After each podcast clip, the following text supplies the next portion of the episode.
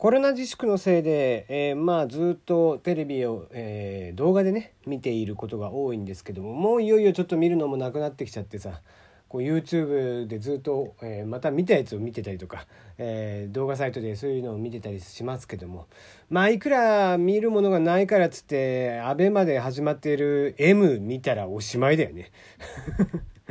M 愛すべき人がいてでしょえー、浜崎あゆみさんがね書いたやつですけどあれ原作のドラマ。あれ見出したらもう人として終わりだよね。ねえー、あゆと、えー、ABEX のね会長の松浦さんとのこう若き日の、えー、思い出みたいなのを、えー、ちょっと暴露本になんのかなあれ。何なんだろうな。フィクションなんだかノンフィクションなんだかわからないやつをあ書いて、えー、それがね、えー、売ってましたけどもまああゆもうつぶれたなと思いながらも、ね、見てましたがあんなドラマ興味ある人いるのかね？うんまあ若い子でも若い子ももうああいうじゃないもんねきっと。そう考えると別に誰からも興味ないんじゃないかなっていうね、えー、出演するだけなんか損するみたいな 感じはあるんじゃねえかなとかって思ったりしますけどもね。まあそんな中ね、主人公のあゆ役をやる女の子がですね、安西カレンちゃんという、えー、ABEX の新人さん、1年目かな、えー、20歳の子みたいなんですが、すごいよね。だから、ベックスもこう、松浦さんモデルにしてて、結構松浦さんが、ねえー、お前やったんかいみたいな話になっちゃって、えー、当時、えー、みたいな話になってた中で、えー、それをこう自虐的に自分とこの、えー、ABEX 所属のね女の子に主役をさせるっていう、えー、なんかすごいまあなんだろうなこうちゃんとそこで儲けるっていうね がめついなとかって思っちゃったりするけどな。まあそんな中ね、えー、松浦さん自身はですね、えー、つい一昨日ぐらいに、あのー、文春オンラインにですね、えー、毎週末、えー、タイマーを吸ってたよっていうのが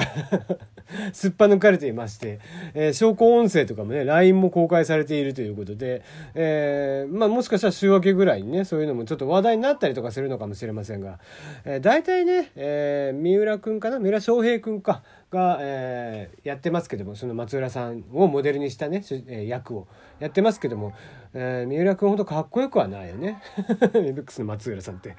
どっちかっていうと、なんだろう、えー、中途半端にちょっと手入れて、えー、作り上げた顔でもあれかみたいな感じになってるんでね。えー、まあ、えー、まあちょっと小綺麗なおっさんではありますけども、あんまりね、僕は好きな顔ではない。おっさんではありますよね。はい、えー、テリーの もやますぎる部屋テリーでございます。いかがお過ごしでしょうか。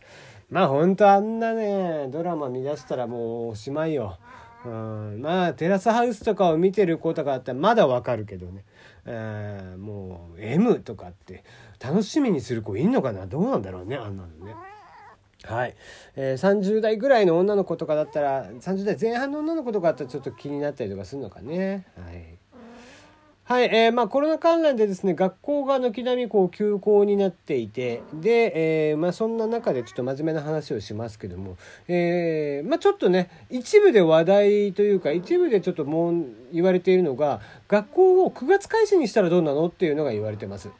で、これあの僕もすごく賛成で、もともとこう学校ってもう9月開始、僕9月修行でいいんじゃないかなっていうふうに前々から思ってたんだけど、まあえー、そうしたこの大きく変革を迎えるチャンスって今多分この時期だけなんだよね。下手にまあ仮にね、えー、そうだな2ヶ月3ヶ月ぐらいで、えー、この自粛ムードが収まって学校行けるようになりましたって言ってね、えー、まあでも2月か3月かから自粛とかってなって345、まあ、6月ぐらい、えから学校が仮に始まったとしてもですよもうすでに4月から始まるべき授業というのは2ヶ月遅れが出ている。うん2ヶ月の遅れってなかなか取り戻せないんでね夏休み短くしたりとか冬休みを短くしたりとかしても追っつかないそう考えてくるとよっぽどもう8月までお休みにしてしまって9月から開始にしてしまうっていうふうに倒した方が僕はよっぽど健全かなというふうに思うんですよ。まあ、やっぱり海外も、えーまあ、グローバル観点から見ても海外ってねえー、9月開始っていうところ学校が非常に多いわけですアメリカなんかもそうだし中国なんかもそうだしね、えー、韓国と日本は4月開始なんですけども、まあ、その他東南アジアなんかでも9月開始。だから、えー、どうしても留学をする際とかも日本で夏休みから留学しますとかっていう時も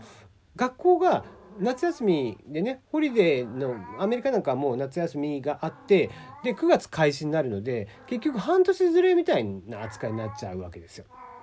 だから、えっと、戻ってきた時にその1年留年っていう形を取らないときちんと単位が取れないところとかもあったりとかするわけ大学とかによっては。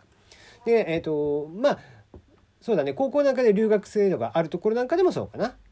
だから1年ずれとかになっちゃうとやっぱり結局ね他の子たちと合わせるっていうのができなくなるのでせっかく留学してきてさ帰ってきたら1年留学扱いになってるっていうのもなんか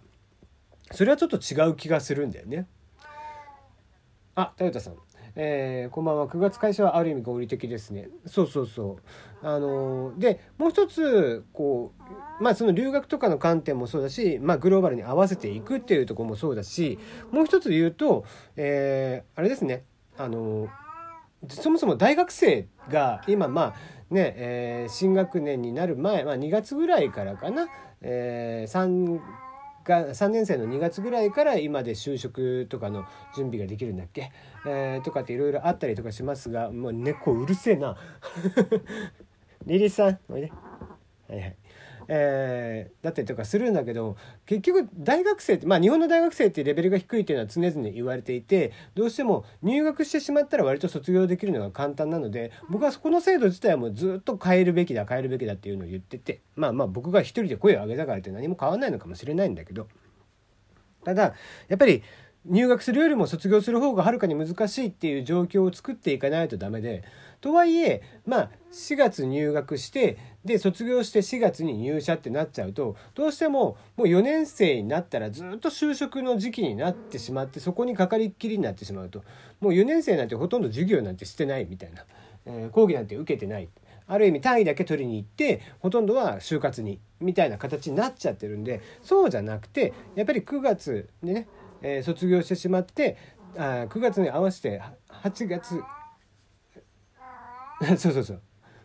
MC 気取りですよ、えー、いつもこんな感じだけどね、えー、でなんだっけ。えー、8月まあ7月8月 holiday summer holiday になってで、えー、そこで卒業式を迎える。そしたらまあ翌年の4月までの間に就職っていうのを準備するっていうふうに大学も倒していけばやっぱり大学生っていうのもずっと勉強を最後まで卒業するまできちんと、えー、していくことができる、まあ、4年生になったらただただただただ就職か遊ぶかみたいな話になってしまったらそれってやっぱり大学生のレベルが低いよねって言われる一つの要因かなって僕は思うわけよ。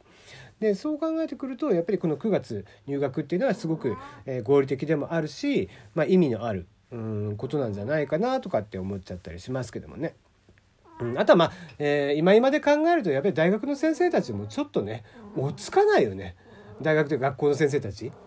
もうだっていつ開始って次ねもしかしたら6月ぐらいに開始ができるかもしれないって言ってももし6月でそこで一斉に開始したとしてもさもう2ヶ月遅れてるのをどうやってスケジュール合わせていくのか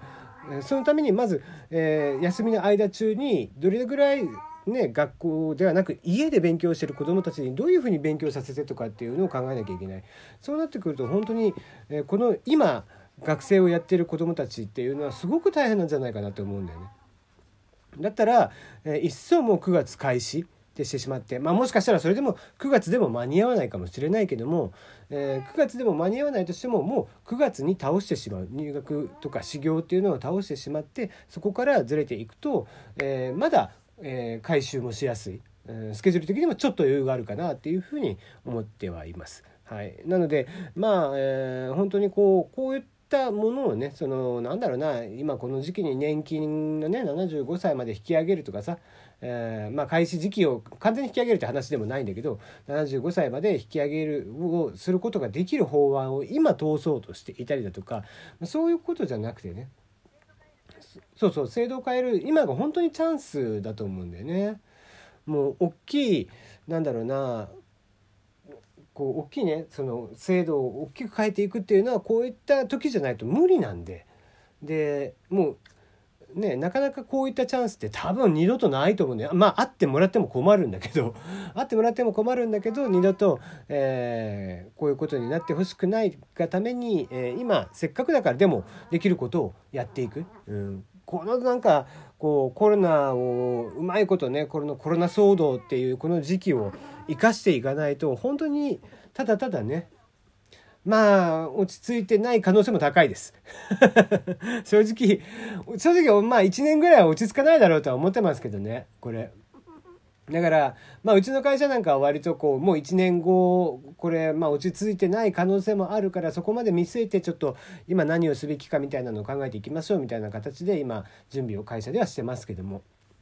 まあねこうまあお役所の人たちが今今ねもうやらなきゃいけないことって多分たくさんあるとは思うんだけどとはいえ文科省なんかはね別に文科省がお金配るとかっていうところではないわけですからだったら制度的にどうやったら学校が運営がきちんとなされていくのかみたいなことにまあちょっと重点を置いていただいてやっていただければいいんじゃないかなとかって思っちゃったり、えー、してます。はい、えー、まあそんな感じですね。えー、とまあどっかでこの話もしたかったなとは思っていたので今日はこんな話題を持ち上げてみました。あ明日からもねまた月曜日なので、えー、出勤は僕はないんでテレワークなんですけどもね。まあまあ先ほどからずっとうるさいリリーさんあのうちの猫ですね。リリーさんがですねあの相変わらず膝の上に乗りながら仕事をするという状況はまだまだちょっと続くかなといった感じですけども、えー、まあ運動不足にならないようにもうほんとストレッチとかね、合間合間しながらやっていただければなと思ってます。はい今日はここまでです。ラジオトーク止めます。ここまでです。また明日。